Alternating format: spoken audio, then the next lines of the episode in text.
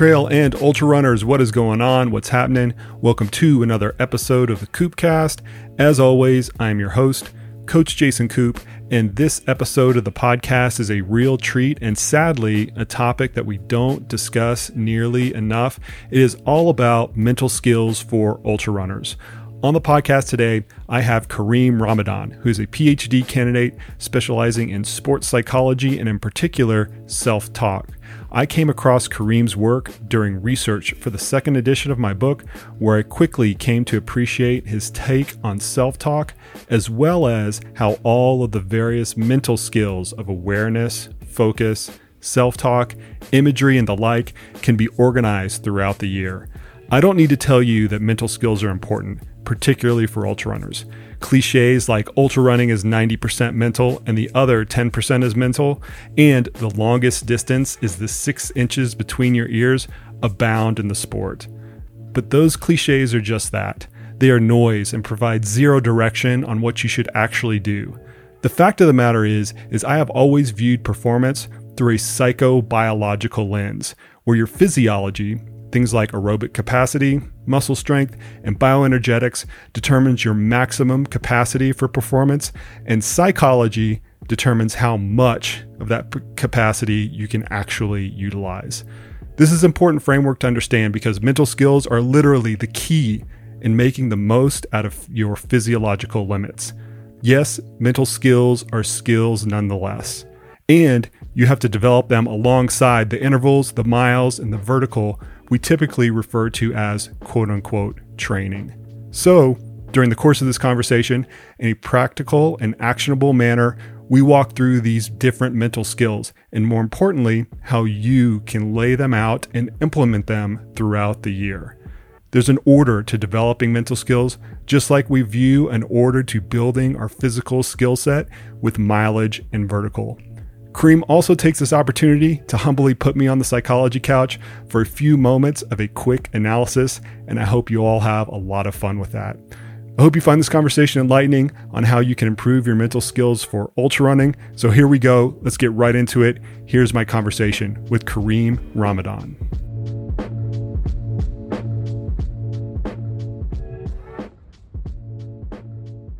I like how you're approaching your book. It always attracts me to find books that have this um, foundation over scientific work. And then when the author or the coach takes it to the actual practical field uh, to make the link between research work and the practical field is uh, something that we kind of at least in sports psychology is something that we actually lack. So this uh, connection that you're making is something we really need for the advancement of sports psychology because we have a lot of research work that is not directly tested and reported by those who are doing some practical work back to the researchers. Um, this is something we're trying to do um, here in Greece, uh, in the University of Thessaly. Uh, we're trying to really apply our research work in the field and try to report back and see what to manipulate, what to change, collect more data, because we really need to get more into the mind of athletes in specific sports.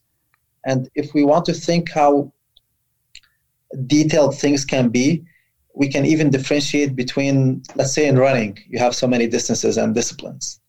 And uh, sports psychology, mental training, and self talk in specific would differ between all those. So it's not, you cannot apply what you could use with a, let's say, a marathoner with an ultra marathon runner. It just doesn't work. A hundred percent. And one of the confounding things that I have that, that I've struggled with a lot in ultramarathon specific and specific with sports psychology and self talk is that and if you look at the traditional endurance disciplines, a lot of the sports psychology is I'm I'm gonna totally kind of like bastardize this to somebody like yourself who actually formalize for who who actually studies it formally. But a lot of the sports psychology that athletes use are to essentially like amp themselves up or to like be very intensive i guess is the best way that i can describe it. You know it's like go yeah. push let's see how hard i can you know make this effort let's see how hard i can push at the end of the race and things like that. But because of the the duration of ultra marathon running and it's so low intensity and requires such patience. There's there's the need for this undulating ability to push and then back off at the same time. And you even see that with like the associative strategies and the disassociative strategies, right? Where you can be very internal and monitor your breathing, but you also need to like check the scenery out and just like escape from the from your current reality for for a certain point of time. So that that's what it, that's what makes it so confounding for me. And I'm really happy to hear you say that that the translation from the scientific world to the field of play or the field of practice is extremely difficult because we even find that difficulty in in, the, in, a physiology setting, right? But it's even more difficult in a psychology setting. I was studying psychology in my bachelor some years ago, and um, I have a friend of mine who participated in a half marathon, and he decided to jog it let's say he could finish the half marathon in one hour 20 but he decided just to go for two hours two hours 15 something like this just to feel the spirit of people. He really wanted. And then when we finished we he was sharing the experience and he said he was making fun of it but it got to me in a way in a different perspective. He said uh, i was motivating a lot of people that were walking. And i would say okay come on let's go. And then you'd see them sprint and then stop to walk again um, and they're like an hour away from the finish and this here it just caught to my head to the term of management, effort management, or where, where can we fit uh, motivational cues? This is now how I look at it. So self-talk or let's say mental training in general is quite broad and um, we can really structure it in depth. And when we speak of a half marathon, I mean, I have a few athletes who, who are specialized in half marathons. I don't think we ever used motivational words, uh, not even halfway through never. Right. Uh, it just puts you at a different level. Of course, it's something individual, mm-hmm. what suits the athlete. But in general, we stay away from something that pumps you. And and so what you're saying is is is like even in a half marathon situation, at least in the first half of it, there still is this undulating piece of you need to stay relaxed and you need to, and you need to push at different Actually, we can time. go shorter than a half marathon. Uh, our latest experiment in self-talk, um, practical experiment, was about a year ago. Uh, it was with a group of 20 people. Um, it's not published yet, but I can share the results. Um, 20 people who took self-talk uh, intervention and 20 people who did not. Uh, we noticed that, or actually, we used the um, uh, maximal aerobic speed test of which the runners, according to their coach, they had to run two kilometer time trial. Uh, what we did when we retested them with the self-talk strategy is we did not use any motivational word until the last 400 meters or a bit more than the 600 meters. So even in a short distance, two kilometers, motivation does not, like a motivational keyword, will really put you out of your effort. And this brings us to the notion of we kind of have to redefine or re explain what um, mental toughness is, or mental, uh, or what's mental training, or what do we expect from mental training. Mental training does not really put you above your physical capacity much. It helps you manage it. It's just about management and being smart and aware of what's going on. If you start too fast and you already have blood lactate accumulating too quick. You just cannot push on the third quarter or the fourth quarter of the race. You just can't. So it's just about really good management. There's this really famous quote by one of the original, one of the originators of sports psychology, and I'm I'm blanking on the name, so you can fill it in if I uh, uh, if you can come up with it. But he described it as physiology determines your maximal capacity and psychology determines the amount of that maximal capacity that you can actually utilize. that, and that's the that's the sentiment, right? We all have yes, our physiological Yeah, and that comes from the the kind of some of the origins of the psychobiological model of of fatigue, which are which you're very familiar with. But let's try to like give this some structure, right? Because I want to I want to mainly talk about self talk and athletes, as you have encountered in your practice their construction of self talk tends to be a really narrow one, right? They think about yeah. it as a coach yelling at them, like basketball or football type of setting, right? A coach yelling at them or them trying to like motivate themselves for, for a specific task. But in reality, there's this really broad array of of different types of self talk that athletes choose to use and also can use and some of them may be more effective than others in certain situations as we've already been alluding to earlier. So yeah. let's like set the table with that first and kind of describe what all of these different I, am going to call them methods but i don't i just I, I don't even have the vocabulary to describe it right? Okay if we want to just describe what self-talk it's yeah. quite simple. It's the inner dialogue that we have. We can never stop self-talk this inner dialogue. It's always ongoing. Uh, if we want to take self talk to the world of sports, we need to utilize it or uh, modify it the best way possible to perform the best way possible. Uh, self talk, first, is organic, it's something that comes organically. Uh, this organic self talk can be divided into different types. It can be positive, it can be negative, and it can be neutral. Now, from these types, we can also divide it into um, once we, we start to, to modify self talk or use self talk strategy, we would call it structured self talk. We start to structure things. In structural self talk, uh, we can also divide it into different categories. Um, it can be motivational, it can be instructional, that gives a certain instruction, or technical. Um, we can call it whatever we want. And it can be recently, this has been added called goal oriented self talk. This is the latest uh, additive. Um, so, yeah, this is how we can somehow structure self talk. Uh, once we start to explore our own organic self talk, then we can start to modify and see what's going on. Because if we want to use traditional methods or what organically comes out of coaches, we hear a lot of coaches tell their athletes, try to focus. Right. What happens? Right. How do we try to focus? Right. I, I never understood this. Right. I had a coach when I was a kid yelling at me, telling me like, uh, try harder. I would just push, uh, push as much as I can, and then I collapse. I, I never got it. But also, we can look at it in a different way. And a, a word or a thought in our head becomes an image. It's quite basic. If I tell you now, don't think of a pizza, you have a pizza image in your head. just by saying the word. Right. I'm sure you had. Right. So, no, 100%. I want pizza now. So once we have a thought, the thought will become an image and the brain will follow the image. This also brings us to coaching methods. Um, we kind of like to tell the coaches not to tell the athlete what they don't have to do. Right. But rather tell them what, what you want them to do, the direction you want them to go to. So this is quite something basic with self-talk. Uh, never start with something or never state something you don't want to do. We hear so many people in races saying, "Don't quit, don't quit." Right. Uh, they already have the image of quitting. This will bring them down furthermore.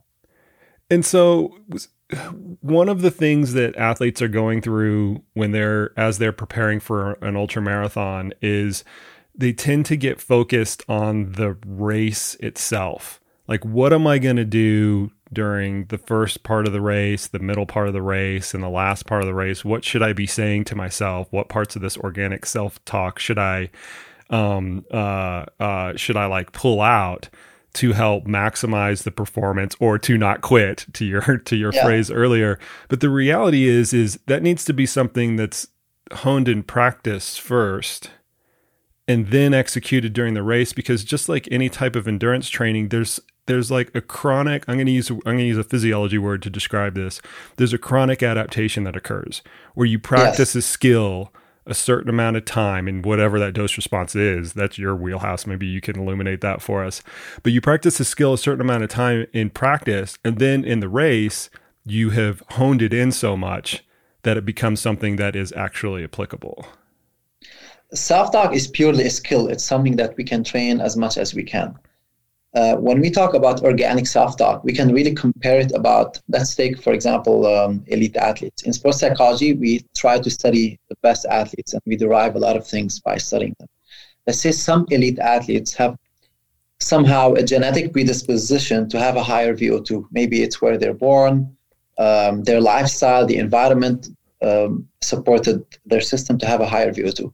Some of them already have a really efficient organic self-talk. Organically, they use positive uh, keywords. Organically, they give themselves instructions. And we've done a lot of interviews and research work with elite, let's say, marathoners or elite athletes. And I always notice that organically they're already they have the skill of really good efficient self-talk that works best for them if we want to go to sub elite levels intermediate and beginner athletes then this organic self-talk is just like someone who has a low vo2 that we want to improve or low aerobic capacity that we want to improve so if uh, you're telling me that a lot of ultra runners when they're training they already focus so much on the race and what to say during the race uh, self talks, a good self talk strategy should be periodized. So in base training, we try to focus on certain keywords to say, just to keep the body relaxed, enjoying the process, something like this. And then gradually, when we come closer to the race, let's say you start with VO2 intervals about a couple of months earlier. With these intervals comes a different type of self-talk. And then during tempo phase comes a different type of self-talk. So we kind of narrow down towards the race. It's a build-up. Because if we start in base training to visualize and put keywords related to the race, if it's a four five months preparation, I doubt there's there's a lot of athletes that will sustain this mental focus. We will burn out mentally way before the race happens. We see a lot of athletes before. I've had this many times with athletes that they will tell me two three weeks before a race. It really happens two weeks before a race. That so many of them will tell me we really want the race to finish we just wanted right, to finish. We right. wanted to pass. Yeah. They're not looking forward anymore for the race. Right. They're looking for the moment yeah. right after. It's because they were too much in the race during the whole preparation, yeah. starting in general phase. So they burnt out. You know what's so interesting about that? I've never heard anybody describe the process of sports psychology in that way, but it really mirrors what we do from a training programming standpoint. So when we're when we're programming the X's and O's of training, one of the strategies that we use is we go from least specific to most specific from a physiological point of view. And in an ultramarathon setting, what that normally results in is you're doing lower volume, higher intensity, far away from the race, and higher volume, lower intensity, closer to the race. And then you get okay. down to more specific elements. You're like, okay, well, if you're doing a mountainous race, you're going to do a lot of your climbing as you get closer to the race. And you can go on and on and on with the different details of iteration on that. But to hear that the psychological flow should mirror that a little bit, it's just absolutely fascinating. For example, if we start to visualize a race, let's say three, four months earlier, that's just too much because sometimes we prescribe athletes to do imagery sessions. Let's say it comes mm-hmm. in parallel with specific training sessions. Uh, it's just too much to start too soon with race focus. That's so. That's so. Okay, we're gonna get it. We're gonna get into that structure because I, I, think that yeah. that's something to absolutely dig in. But I want to go back a minute, and you mentioned that a lot of the framework that sports psychologists used it trickles down from the best performers in the sport because they just yes. have a natural, gen, probably genetic knack for self. You said this really interesting phrase self talk that works for them. I want you to describe that a little bit. And are there any, although it is going to be individualized because the works for them piece connotates that this is an individual process. Yes, but what, it is. Yeah. What does that generally look like? And then what can any athlete what are like the fundamentals that any athlete can take away from what we see in those high performers okay first i would like to start um, suppose we're starting with an athlete ex athlete intermediate level um, let's say you're starting with an athlete they come to you they want they have an ultra they want to run in a year from now um, I assume you start with just a few assessments to see where they stand 100%. aerobically yep. and all this. Yep. I like to do similar assessments just to explore their mental fitness or mental toughness. I would like to explore organically um, how much, how their goal orientation, their self talk, their ability to visualize, all this can be actually assessed in depth if they give honest answers, of course. uh, if they give honest answers, we can really understand their uh, their mental toughness. So I can give, let's say, a certain score of their capacity. From that point, I start to build up gradually toward the, the event. If, if someone whom I'm helping, let's say in full coaching package, then okay, um, I, I would already periodize the, the sports psychology aspect with the physical training. If I'm cooperating with their coach, hopefully it's an open coach who um, be right. fine so that we sit together and discuss the whole plan together because it's a long process and i really like it to be going in parallel with the physical preparation because they're interrelated and so in that sense let's just use our earlier framework of least specific to most specific and high intensity yeah. to low intensity the way that i'm the way the, the way that i am thinking that this plays out in real time is that the the cues or the self talk during the high intensity fa- during the high intensity pieces are are more intensive, right? They're more motivational. Hey, you can do this. Push push past the pain, all that other stuff. And then as it moves along to the low intensity pieces of it, it's more dissociative or or maybe even components of relaxation. Um, it could be since it's something very individual, but right. with personally and with many athletes that I help, I've seen an opposite, huh. uh, the opposite way. I've seen, like, at least for me, I like to use dissociative methods uh-huh. when I am, let's say, in a 10K race. I start to use dissociative methods on kilometer seven, where the pain starts in a way to really hold that pace for just three more kilometers. This is where I like to just disconnect. And with good training, at least this is something I do in mental training, you can reach a point where you don't feel your legs much. You can actually disconnect from the pain. Really, truly. Uh, uh, hold on. Before, truly. well, I think this is a great point. Let's like review what a dissociative strategy looks like. Because a lot of people, okay. that vocabulary, it's going to go, all pun intended, right over their heads. okay, it's a strategy that we could use in order to somehow disconnect from disconnect um, from internal feelings. Um, it can be confused with self-talk. A lot of athletes like I count, for example. This is my personal dissociative technique. I like to count um, in French, foreign language. It gives me something to focus on, different from the body cues. So like I try to block them in a way. Some people like to focus on scenery. I mean, we do this yep. in some ultra runs or something. We focus on scenery. Um, but this perhaps focusing on scenery would not work so well in marathon and less than a marathon in right. terms of distance. Right. It would work more in ultra runs. Because if we use external dissociation, it would perhaps bring us closer to a state that we call flow state, where you're flowing. You're not really here. Uh, you're disconnected somehow. You're flowing. You're focused on, let's say, the surrounding, the mountains, the views, the rain, perhaps. You forget about the distance. The body is just moving you've trained it to move, so it's moving automatically.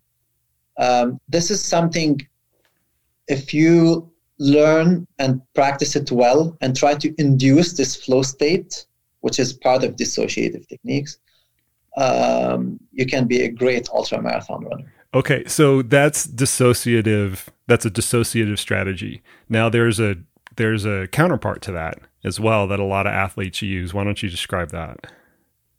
Uh, some athletes um, like to use, let's say, relax dissociative techniques on easier runs, let's say, so that they don't think of the race, just disconnect a bit, enjoy the surrounding. Yep. And then on harder workouts, they would use something more powerful. But it, it depends. It's something, again, very individual. We really need to discuss with the athletes to try to find out what suits them best. Uh, again, we see organically what do they have, how's the influence on training. For example, I've had an athlete who's visualizing the race on easy jogs. And then you see it from the heart rate. Heart rate is high for nothing. Absolutely nothing. And then just a couple of weeks, same training, nothing has changed, same weather conditions. We shift their focus to something else, completely different, non running related. And the heart rate was down by up to 10 beats. That's a lot just because we reduced this excitement. Yeah. 10 beats is a lot. It's just if you're training on top of your aerobic capacity, it would put you on something different. Well, and the counterpart that I was really alluding to that I was that that, that I want to discuss as well are associative self-talk strategies, turning inwards and focusing on what is going on in your body. Like how do your muscles feel? What does your breathing rate yes. look like? Do you have areas of discomfort? And we're going to talk about like why those are important skills to develop. But when we talk about associative self talk or inward looking strategies. What are some other examples of that and use cases to where we, we can, can really link this? It's a, a bit not far away from self talk. Self talk is what actually directs our focus mm-hmm. to these different strategies. But uh, this is perhaps can be considered a bit close to mindfulness. Yeah. So, um, mindfulness somehow, let's say, at least for runners, um, we can to give an example, uh, let's say when you turn your focus internally, trying to just check up your body, see how it feels, these sensations. Uh, this is uh, this shows that you really have a. If you develop this good capacity to scan your body, go to the little details. Like if you reach a point where you feel each toe, how you're grabbing the ground from your foot, yeah. then you're really on uh, this. I tell this to my athletes. So it's like a self-assessment tool yeah. that you really have a good capacity to go internally to shift your focus internally. And then you scan your body, let's say. And then in a split of a second, you tell yourself, like, it's time to go out. Yeah. And then you start to scan your surrounding. This is external focus. So, this ability to switch the focus, external, internal, uh, is quite a nice skill because you never know when you might need it. And because we are able to shift the focus, let's say externally, then we are able to dissociate a bit from the physical sensation and the the the counterproductive part to either one of those strategies is continuing to use them when they become deleterious.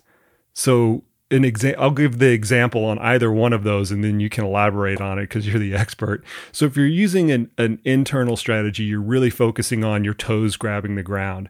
But all of a yeah. sudden the pain that you are noticing because you're focusing so much internally gives you the cue to okay i need to slow down and or stop this pain is too much for me to handle the opposite happens if you start using if you start using the dissociative strategy too much as well because you're disconnected from reality your ability to focus in on a really intense effort can be not always is because you mentioned flow state but can be diminished or you're just using that attention in a inappropriate way i guess is what i'm saying uh, if you're using it in an appropriate way, it means uh, you still have a fair amount of um, concentration to switch between these right. types of, of focus. If you don't, then yes, it's dangerous. I've met a couple of athletes who have this capacity to completely dissociate. They're not they're not here anymore. And then yes, when you have a certain pain, you just don't feel it anymore. Then that's that's detrimental. No athlete wants to wants to run over pain for another four or five hours and then end up having some severe injury, then you'd have to stop. Yeah, obviously. Um, so this is perhaps why I truly recommend a lot of um, a lot of my athletes to try to switch, always switch in one session, just to switch between these types, just to always keep this ability. Hmm, give a good, just like a fartlek just the same way. Psychological Switch between both three, yeah. four times in a row. Yeah. Um, a lot of athletes would, let's say, I would tell them to write uh, our mental strategy for the training here on their hand so they can see it.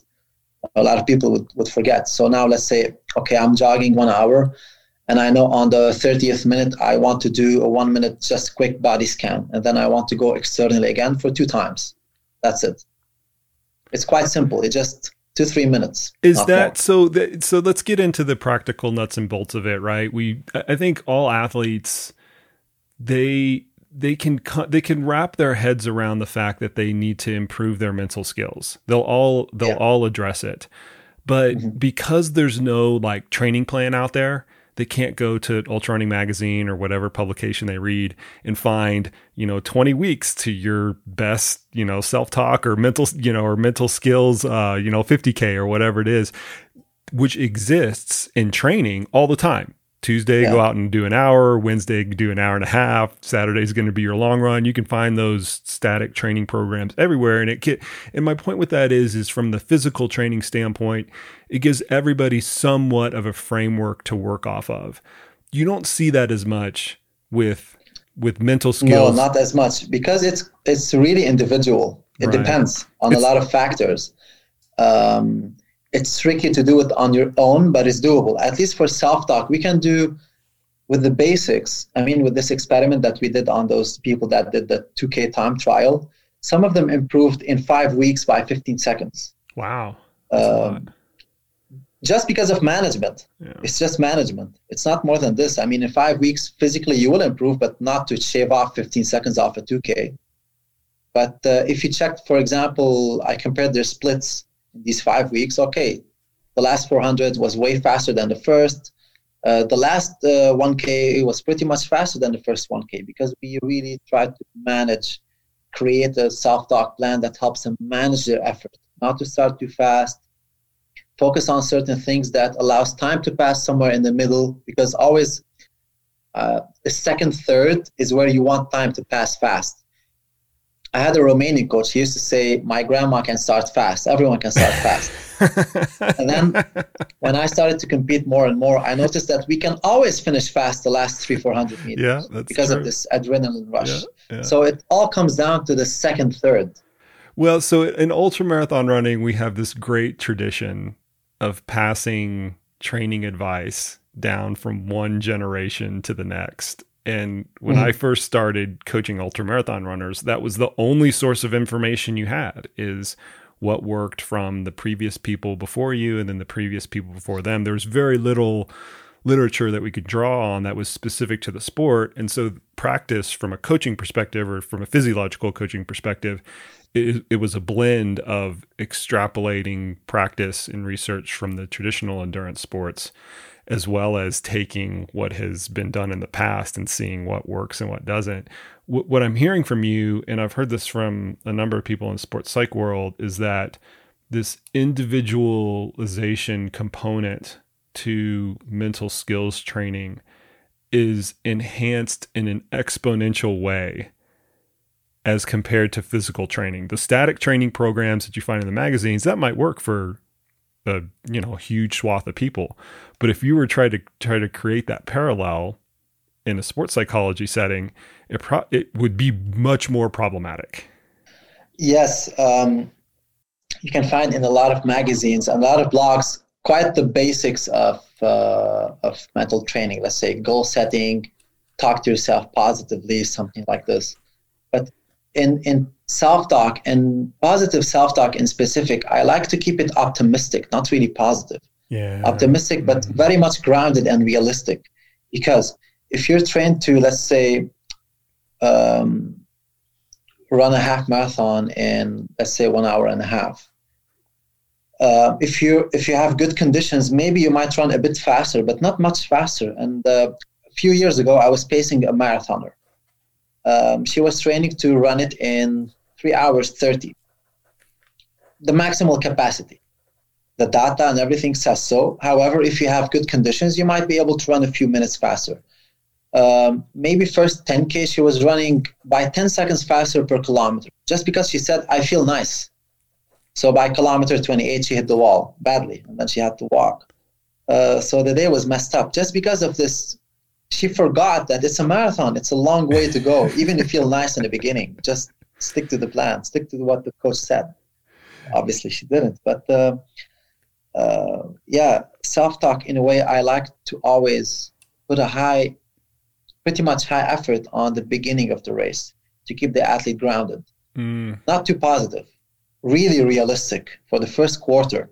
Really realistic. Stay to what the coach said stick to the effort because we see a lot of people rushing and then they start to slow down gradually. This mm. is something we don't really want. So a really realistic self-talk for the beginning, like stick to the pace. Don't get excited too much. Um, race your own race. Try not to follow someone else. Uh, the race is long and an ultra really race is really long. It's a long journey. It's not just a race. I like to call it a journey. You have a lot of ups and downs. Um, a lot of ultra runners here in Greece, we always, when we start to plan the races, we always say there will there will be a low point in the race. Oh yeah. and uh, we make a plan how to overcome this low point. Uh, basically, we try to analyze their previous low points. What happened? What were they thinking of during this low point? What made it lower? So when we investigated what actually happened during the low point, we tried to find different uh, answers for this uh, for these uh, states that they were at. For example, we figured out that one guy actually started faster, but then there's another guy who had the knee irritation and he had the low point from this. From this knee irritation, he felt maybe I'm not fit enough for this. The moment he said this to himself, it just brought him down and down and down. So we try with the athletes to really find answers. This is a good strategy for ultra running because you're you're out there for many hours. It's not just a few words and a few dissociative techniques to block. It's not a 10k or a half marathon. It's it's a journey out there. If you sit now on one day, you sit and you just reflect. When you're running long runs, you might be reflecting over a lot, a lot of things. Try to write down what you're reflecting. You may write down, I don't know, um, half half a booklet. That's a lot of thoughts ongoing.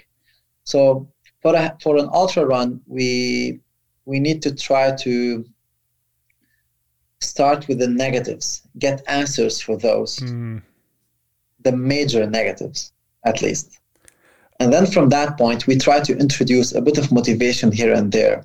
But what works best, I believe, for an ultra run is not really direct motivational self talk, but goal oriented self talk. To remember why you're here doing this this works best because it's not uh, it doesn't pump you like specific motivational self-talk. I mean we can see those who do long jumps or high jumps. It's quite an explosive sport. They shout in the beginning they say something yeah. that pumps them. Yeah. Maybe they they slap themselves. We've yeah. seen this. Or yeah. they slap uh, they slap their legs and then this is it. They explode. Yeah. On ultra run you cannot really use this type of sharp motivation. I would prefer to stay to stick to something goal oriented like um, Maybe you can write it on a piece of paper, even like, why am I here? What do I love most about the sport? Uh, stuff like this. It would help us uh, really stay rooted to why we're doing this.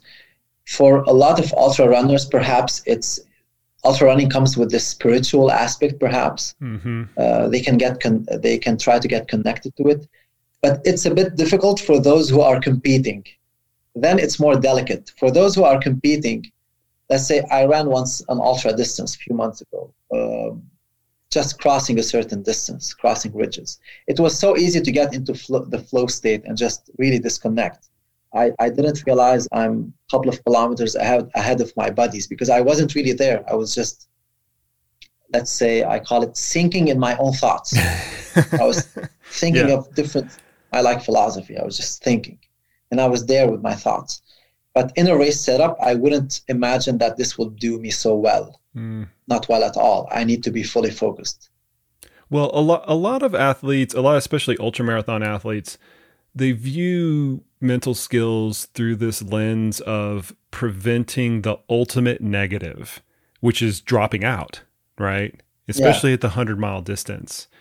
And I've used this exercise um, with my athletes who are who have dropped out of a race before and maybe they might be chasing cutoffs and things like that, but it can be universally universally universally applied. And whenever they've been in that really bad situation, whether it resulted in a DNF or they just you know quit for several hours, which happens in the middle of a hundred mile run uh, quite frequently, um, I have them go and revisit that and draw out the scenario and sometimes literally journal out both the tactical things that went on to create that, which is what we normally focus on. I didn't eat enough, I didn't drink enough, I went too hard here, you know, whatever, like the physical things that actually went on, but also how they internalized all of those. And then ask them to re and then I asked them to recreate that story to try to change it. Like what would they do in the exact same situation to try to change it? And then the advanced intervention that I've used with athletes yeah. is to have them internalize the worst situation that they have that they could completely contrive in their head. They get lost. It's the middle of the night. They've been just been chased by a bear. They've bonked. Their crew missed them. Like all 10 things, all 10 bad things, like kind of come down all at the same time. Yeah. Then what would you do? Like, what would you do tactically? And then how would you internalize what was going on to get out of that situation. And most of the times, like sitting there in their chair, they can come up with the answer, right? They can come up with the answer for the tactical things that they can do, but also the psycho like the psychology that goes behind getting out of that situation. And I found that the athletes that have got, kind of gone through that, they can get themselves, they can get themselves out of like pretty hairy pinches, you know, that where they have screwed up in a race or had something bad happen to them or or whatever. So this aspect of like training, right? There actually is like a cause and effect piece of where you you can have athletes like mentally put themselves in those situations, and then when the time comes, it's not always going to be exactly the same, but they can draw upon figuring out the solutions to that a, a, bad DNF is just like a bad breakup. You really need to try to understand what went on and make peace with it. If you don't make peace with it by understanding what went on, it will be so hard to move on. But of course, in, in races, a lot of bad things can happen that we don't have really control over, and how to deal with it and to stay calm is a is quite a difficult skill. Um, whenever I'm working with track athletes, at least during pre-race uh, preparation, I try during, uh, let's say, one of their intervals to ask them to stop the interval, pause for three, four seconds, as if they fell. Mm. Mostly, I do this with steeplechasers. Yeah. So as if they fell, and then they have to catch up with their uh, with their teammates gradually to really learn how to catch up gradually, and not to rush and lose everything. Psychology is um, in, in ultra running is a lot about just being in that situation yeah. and learn how to deal with it bad weather, you have to be out in bad elements to learn how to run in rain or snow or whatever. You have to learn how, if you get lost, you have to have good navigational skills to learn how to catch back your track again. If you don't go through those in training, and if you get them in a race setup, then it's difficult for sure. Yeah, I, I like the the scenario recreation tool that's that's my layman's term for it. By the way, I know there's probably a, a proper a yeah. proper name for it, but but I like I like contriving those scenarios in a training environment, and then using that as the tool to actually what happens on race day. It's never exactly the same, but there are always certain certain parallels to it. Um, uh, we try to do a lot of the scenarios, and then we try to find answers for those, like what to tell yourself if you right. got lost, what to tell yourself if we drop something. Um, we try to just list as much things that might happen and try to find logical answers. Once we read and review those logical answers, if it really happens to you, you can talk yourself out of it. Yeah. It's like having a, an advisor with you telling you it's okay, it has happened.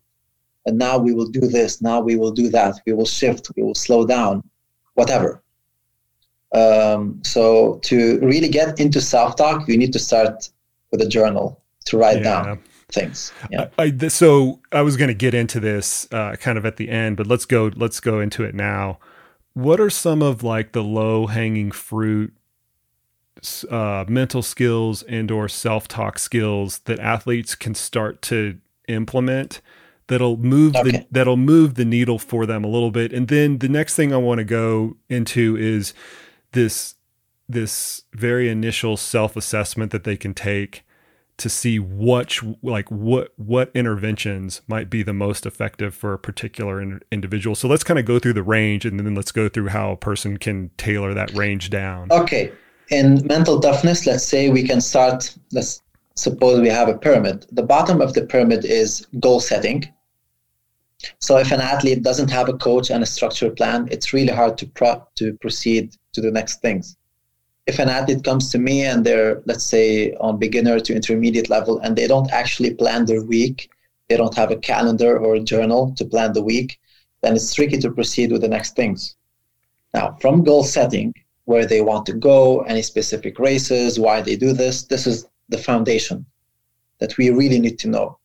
Mostly an athlete really has to understand why they're practicing the sport in the beginning. So this is the foundation.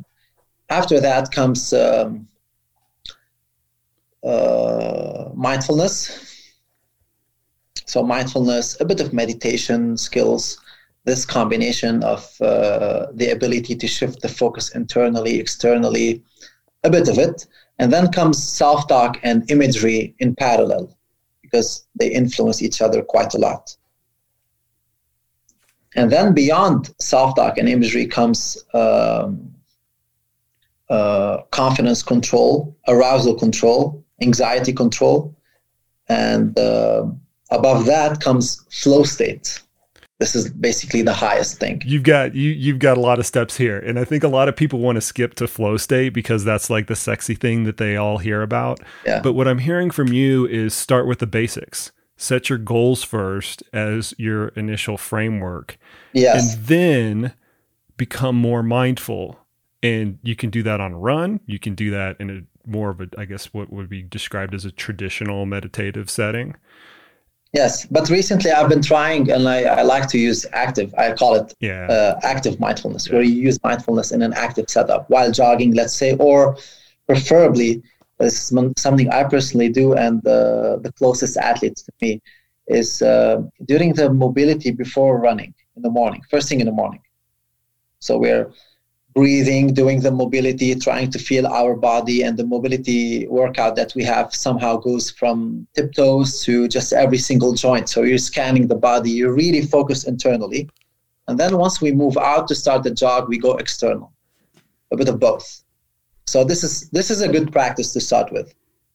Yeah, and I found that a lot of athletes they they have an easier time adopting that mindfulness practice with a simple Yeah. body scan because it gives an order to what they're trying to do. I mean, we're rational human beings and a lot of runners are like super analytical people.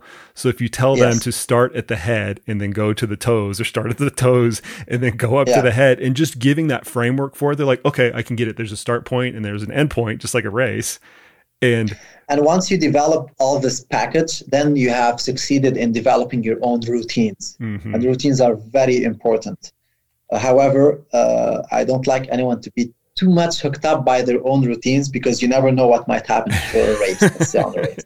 you can't be too Because some people are too attached to routine. If something Yeah. changes, then they will say, "Ah, I haven't warmed up the right way. I will not race well." So Oh. this is something also we want. We don't want. Everybody has experienced this when they Yeah. miss their crew at an aid station, right? Yes. Their crew doesn't show up, and it complete like I've seen athletes get inordinately flustered that they didn't get their super specific chocolate gel at mile 32 and they had to settle for the raspberry gel that was on the aid station table. And afterwards i just look at them i'm like you really think that that made that much of a difference right? The flavor of the gel that you had like in the whole context of things out of the tens of thousands of steps that you took and the 100 miles that you ran or whatever the race was you think that that one pivotal point was that impactful or was it how you reacted to it? Yes. Okay, so we've got this framework of goal setting first, mindfulness second, self talk third, control fourth, and then flow fifth in a sequential order for athletes to actually Yeah. work through. Self-talk and imagery come in parallel. Yep.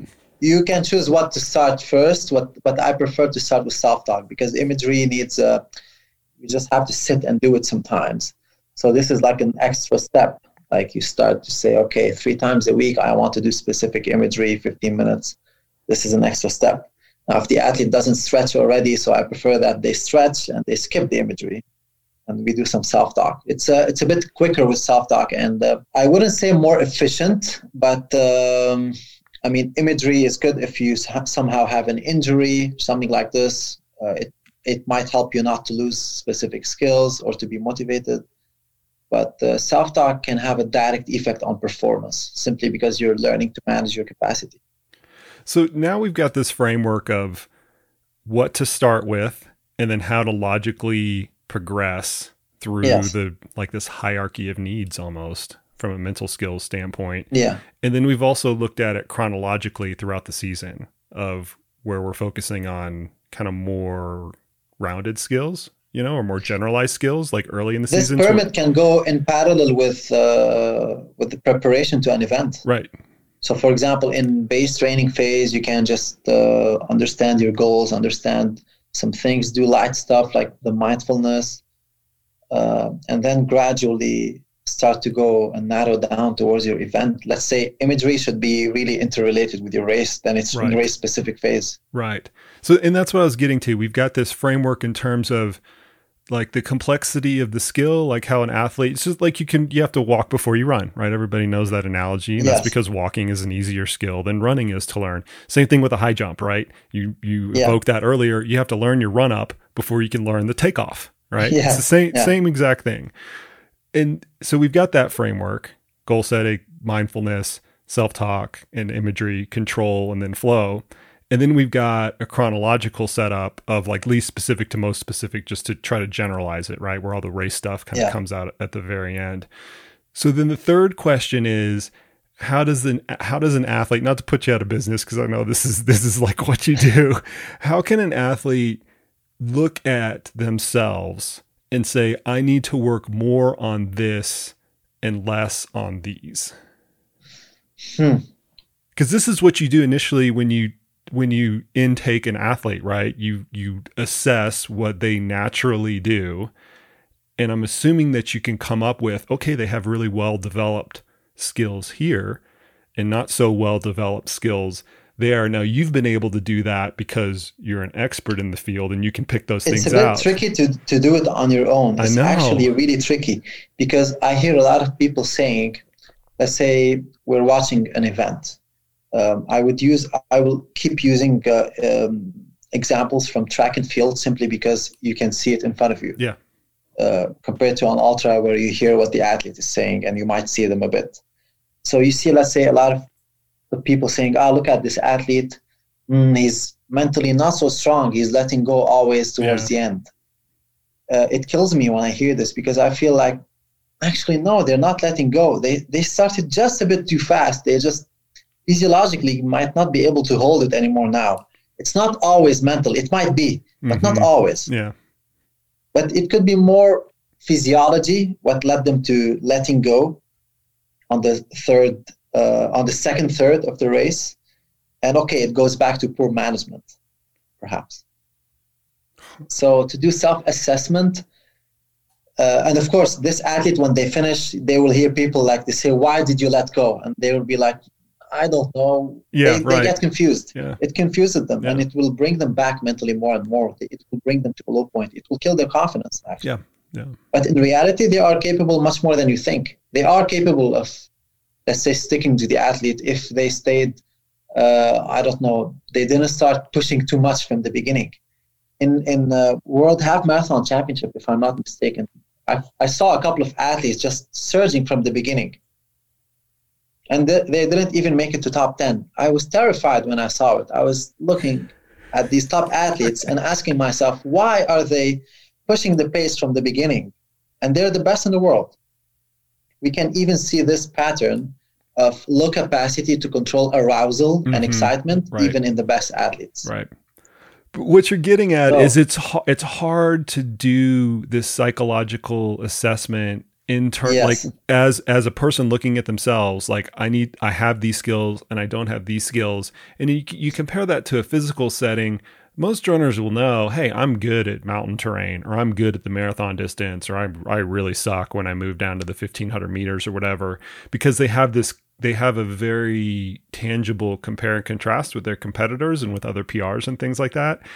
What, Yeah. what I'm hearing from you is is it's it's extremely difficult to have that uh, to have that assessment internally with an individual person, and those are the can those are Yes. the people that need to be candidates that need to go seek a specialist. Yeah, special. but um, to make it really simple as simple assessments or simple um, aspects of sports psychology or mental training that we most athletes should try to have answers to is first of all start with the why what makes you run not really why. I like to ask what what makes you run? What makes you wake up and do your training every day?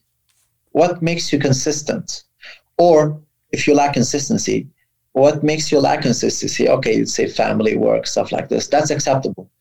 And then you'd ask yourself different questions like how can i try to be consistent even with the life constraints? Yeah, so stuff like this will allow you to really be a bit more confident to learn how to to understand that you're actually putting some effort to manage your time. And then you can go to more delicate stuff. Um, why am i afraid on the downhills compared to my peers? Mm, why can they run downhill better and i'm physically better than them?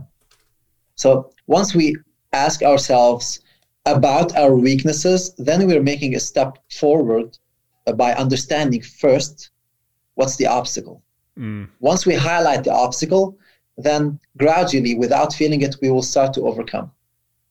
That's so interesting because I've I've seen this year with the COVID pandemic, it has completely exposed athletes that don't have very strong whys because they yes, don't yes they, i fully agree they, yeah they don't have they because they don't have the races to act as a band-aid or a temporary cover-up for that strong internal why because yeah. they just chase yeah. race to race to race to race and that work i mean as we see now right that works to a certain extent but is not as powerful as saying, okay, if all of these like bright shiny objects just went away tomorrow, which happened. I mean, we literally had that scenario happen with COVID. What are you going to do? And the athletes with a really strong why, they kind of got out of bed every morning and they figured it out. Yeah, was it it wasn't easy. They had to go through things that are difficult and they had to kind of readjust and things like that. Mm. But the athletes without a strong why, they kind of fell off the face of the earth. You know, there are no races to train for, so why am I going to get out of bed at 5 yeah. a.m.? in the first phase of this pandemic, I've noticed that athletes that did well, um, even with the cancellation of races, are those who have really good this uh, mindful mindfulness capacity that's well developed, because some of their whys were beyond races, and I always try to develop this with some of my athletes to, to teach them to go beyond events, beyond like goals not to be event related, goals to be sensations the mm. sensation of running yeah. itself track mountain whatever it is just the feelings of running itself once they are grounded and this is their why like if you ask me why do you wake up every day early in the morning to run i'll tell you i just love to run. Yeah. If even if there's a race okay that's nice. If there's a race if there isn't a race it's also the same. Nothing changes. Because um, I'm rooted and grounded to just the sensations that I get from the run itself. And um, I try to teach some of my athletes to really try to to stay grounded to this. And if they are really orient, race oriented, with time we try to shift their focus from this race orientation towards their inner sensations. It's also a skill. Yeah. Once they start to learn to feel it again, then okay, it becomes a bit different. Because I wouldn't say I blame, but part of it comes from when they started to run, they were too much motivated by races, the coaches, right. the events. Uh, this type of orientation on the long run is not so good because if we, with some discussions with elite athletes, we saw that, okay, they're definitely driven to break world records or certain records, but they, they just love to do the activity itself. Um, I've had a lot of elite runners uh, I've heard them say that they never felt they're compromising anything or sacrificing anything because they just love to run mm. as much as they can. Yeah. In that case, they put some effort to run, not so much, uh, not get injured. But they just love to run one, two, three times a day. For them, it's they love it. They want to be out doing it, and this is what helps them succeed at ease. So they don't really put effort to, let's say, cut a bit social life or stuff like this. No, it's never um, a sacrifice. They just yeah. love it. You know, this finding your why, it's become kind of cliche recently, you know, with the emergence yes. of a lot of sports yeah. psychology tools. And I mean, I remember several years ago, I, I personally went through this, uh, through this exercise to kind of like reground myself and it and it ended up being really beneficial throughout 2020 because I could kind of come back to it but I drew on the work of Simon Sinek, who wrote this book, Find Your Why. It's a it's mainly a business book, but I think that there's a lot of practical uh, sports applications for it. And the nickel version of it was is I took all of the things that I did consistently without prompting, like just all the things in my life that I didn't have to do, but I did yeah. anyway, just because I enjoyed doing them. And the three the the three things were running, I always run. I don't, and I, and I didn't know why before this. I always ran. I, am part of a, a 501c. I'm on the board of this 501c here that manages a section of trail uh, near Pikes yeah. Peak. And the third thing is, is I just love mentoring other coaches. So I did all these three things consistently. Nobody has to pay me for them. I don't get paid to be a runner, obviously. Yeah. um, I don't get paid to be on uh, the board of my 501c. That that is definitely the case. But what strings together those three activities that I enjoy them so much that I'll do them without prompt, without compensation, and I in, and I'll sink copious amounts of time into it.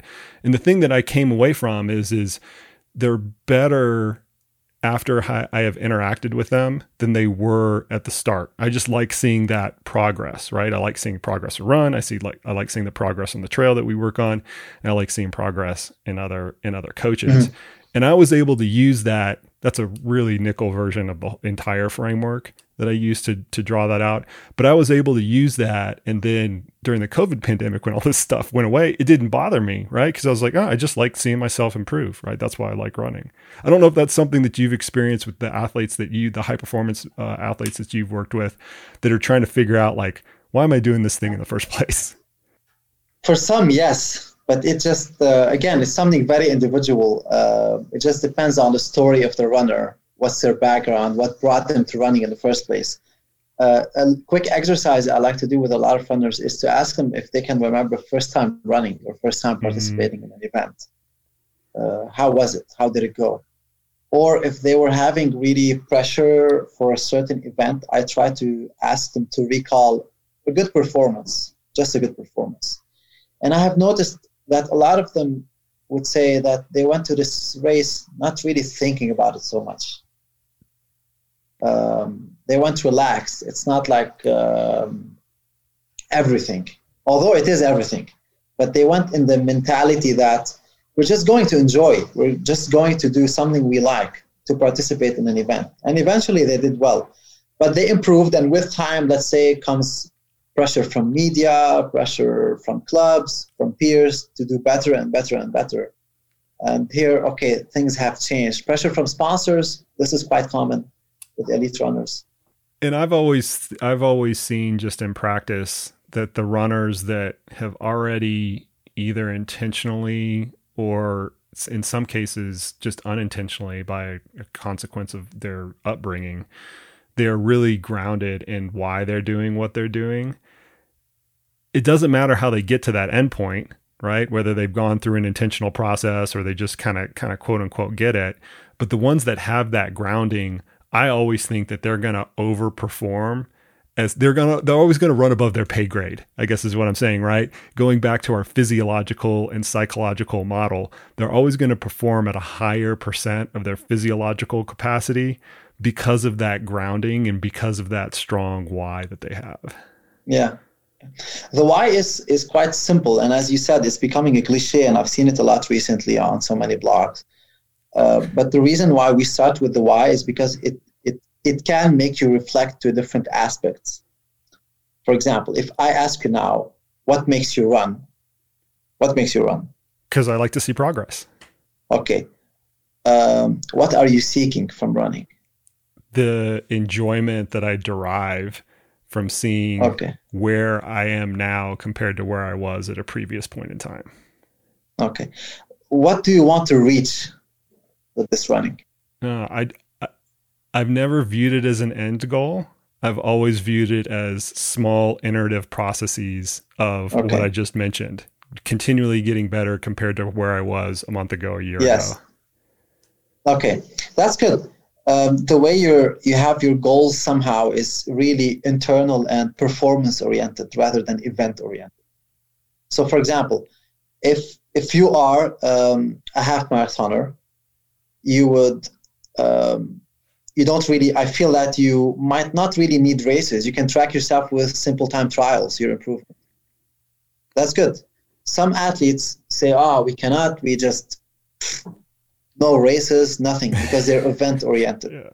Um, and uh, from the pandemic, yes, it uh, a lot of sports psychologists shifted their focus by trying to really help athletes to be performance oriented rather than only external goal oriented nothing really internal yeah it was a hard shift i mean i know this was i've said this a number of times in interviews and written about it in articles yeah 2020 was definitely my most challenging year as a coach. It was also my most rewarding year as a coach, even yeah. though there are no results to show from it, right? But it, the reward was in the challenge and seeing athletes pro- progress, going back to that word, right? And in, in yeah. different ways. Thank you for the for the assessment there. I feel like uh, I need to like lie down on a couch or something like that the next time we get on the horn. I didn't know we were gonna get into that, so that's totally cool. Um, okay, let's kind of wrap let's wrap this up, man. I, I can't tell you how fascinated I am with this area and how much I, I appreciate your time. Um, we've I think all athletes recognize this need to improve their mental skills. And one of the ways that they can do that is through self talk. But as we mentioned earlier, it's hard for a lot of athletes to know where to start because the framework is just hard to to wrap their yeah, heads around and yeah. it's very individualized.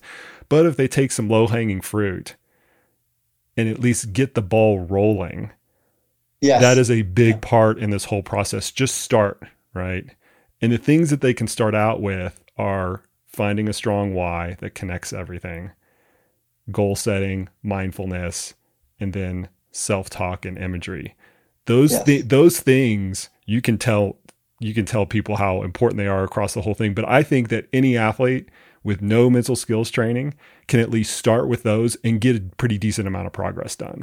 Like for example, you as a coach, um, you use Training Peaks. You already do a lot of the goal setting work for the athletes they just open training peaks they see the weekly training they know okay today i have this and this and that they would schedule their uh, uh, let's say their work meetings and whatever according to all this. So you already have done you lay down a foundation for their goal setting. Event uh, okay initially before you lay down this whole training they already have a goal periodized plan. So you've done a huge chunk from their goal goal uh, goal setting phase. Now yes it is important to reconnect and know a bit why they're doing this whenever things become a bit hard, especially in those cold early mornings or warm summers. At least for me, yeah. I don't like summers. So, so uh, try to reconnect with these things a bit, and then yes, choose. I like the athlete to choose what suits them best. If they feel like they need this, they're too anxious, too race driven, then yes, mindfulness would be something nice to work on. And then yes, just work on mindfulness for, for a month, let's say do mindful stretching, a basic body scan just twice a week, or once you wake up. It takes it takes a minute really. Right. Right. If you want to make it more developed, like personally, I don't like this one hour meditation stuff. If you're not completely into meditation, but for athletes to improve performance, meditation is good. But I have never experienced someone actually getting this full benefit from, let's say, half an hour meditation. Yeah. It just takes so much time if you're a busy athlete, then you could use this half an hour somewhere else. Maybe stretching would be more beneficial. Everyone skips that, I know. so, We're pretty so a bit of mindfulness within the stretching. Try to feel the muscle fibers or imagine them a bit. Um, a lot of research showed like if you imagine your muscle fibers um, building up after a hard workout, you can actually accelerate recovery some research even showed that if you imagine uh, that you're developing more capillaries during a jog, that you will actually develop more capillaries. God, so these are that, little basic stuff to be done. All that research is just so fascinating. The fact that you can yeah. actually control that psychologically and you really shouldn't be able to is just absolutely amazing. It's sorry, you can really assess yourself with imagery, let's say. Yeah, right. By, let's say now, Im- you can imagine yourself uh, holding, let's say, a two kilo dumbbell with one hand, let's say right hand, and then try to do a curl. But let's imagine five kilo and try to feel it, and then 10, and then 15. I've had a lot of, let's say, when I'm giving a lecture, a lot of people say, ah, 15, it's too much. And I realized that they actually felt the weight. They got into this internally because yeah. they were sport audience. Everyone have done a bicep curl, let's say. And some people were like, we've reached the limitation. And then I asked them, okay, you've used your right hand, of which I've used now a bit quickly. And if I put both here, the right hand is actually a bit warmer. It's right. actually sweating, yeah. not the left one. So this is quite basic and quick. It activated my right arm. Everything is ready to perform. Uh, capillaries are ready. It's ready. So this is a basic assessment of imagery. If some people would tell me, mm, no, I didn't really feel it, then I know their imagery area needs some more work. Mm, so more there's an actual work. there's an actual like physiological manifestation of doing some of this imagery work that shows up yes, in a very yes. real setting. Yes. Golly, It's so fascinating, man. All right, we're gonna let you go. This is great. Um, maybe we can bring you or one of your colleagues back on, and we can go like over all of that fascinating research because yeah. that's just, I mean, that's that's stuff that's just mind blowing, right? The fact that these things actually happen in a mindfulness, a meditation setting, or imagery setting, and things like that. I just, I just, I just can't get enough of it. But I really appreciate your time. Um, why don't you take a second, tell listeners where they can find you, and a little bit more about your work. Okay. Um I studied sports psychology in the University of Thessaly in Greece. And uh, soon I'll be starting my PhD in self talk in specific. That's my field of research. Um, I basically work online um, just by via contacting me on Instagram, let's say, quite basic. And then we do most of our work via Zoom calls. Um, usually, if I'm working one on one with an athlete, it will be one to two calls a week, not more than this especially once we reach practical phase where we do just two calls a week, no more than half an hour usually. Um, I like to use either final surge or if the athlete has training peaks to lay down the actual um, mental skills program on it. So uh, yeah, that's pretty much it. That's awesome. Thank thank you for what you do. I, I, think practitioners like yourself that can blend the research side and the practice side, as we were talking about earlier, yeah. you got you folks are extremely beneficial in the sports science world and it is not it is not an easy uh, it's not easy to correlate those two and actually kind of come out and practice especially yeah. in your field so i'm very appreciative of it, of it. it's right. always my pleasure to really spread how things work and to help in developing uh, sports psychology and athletes awesome we'll keep doing it man we'll uh, revisit this sometime soon thank you And there you go, folks. Much thanks to Karim for coming on the podcast today. I have to say that that was one of my favorite episodes to record. I've put some links in the show notes to where you can find Karim and learn a little bit more about his work if you want to sharpen up your mental skills. And speaking of the season, Ultra season is coming around. The races are coming back online. And if you think that one of our coaches can help you out with any big, hairy, and audacious goals you have, hit me up on social media. It's at Jason Koop with a K, either on Twitter or on Instagram. Or you can check out any of our coaching packages at www.trainright.com. We would love to see how we can help you achieve your goals for this year. Thank you guys for listening. And as always, we will see you out on the trails.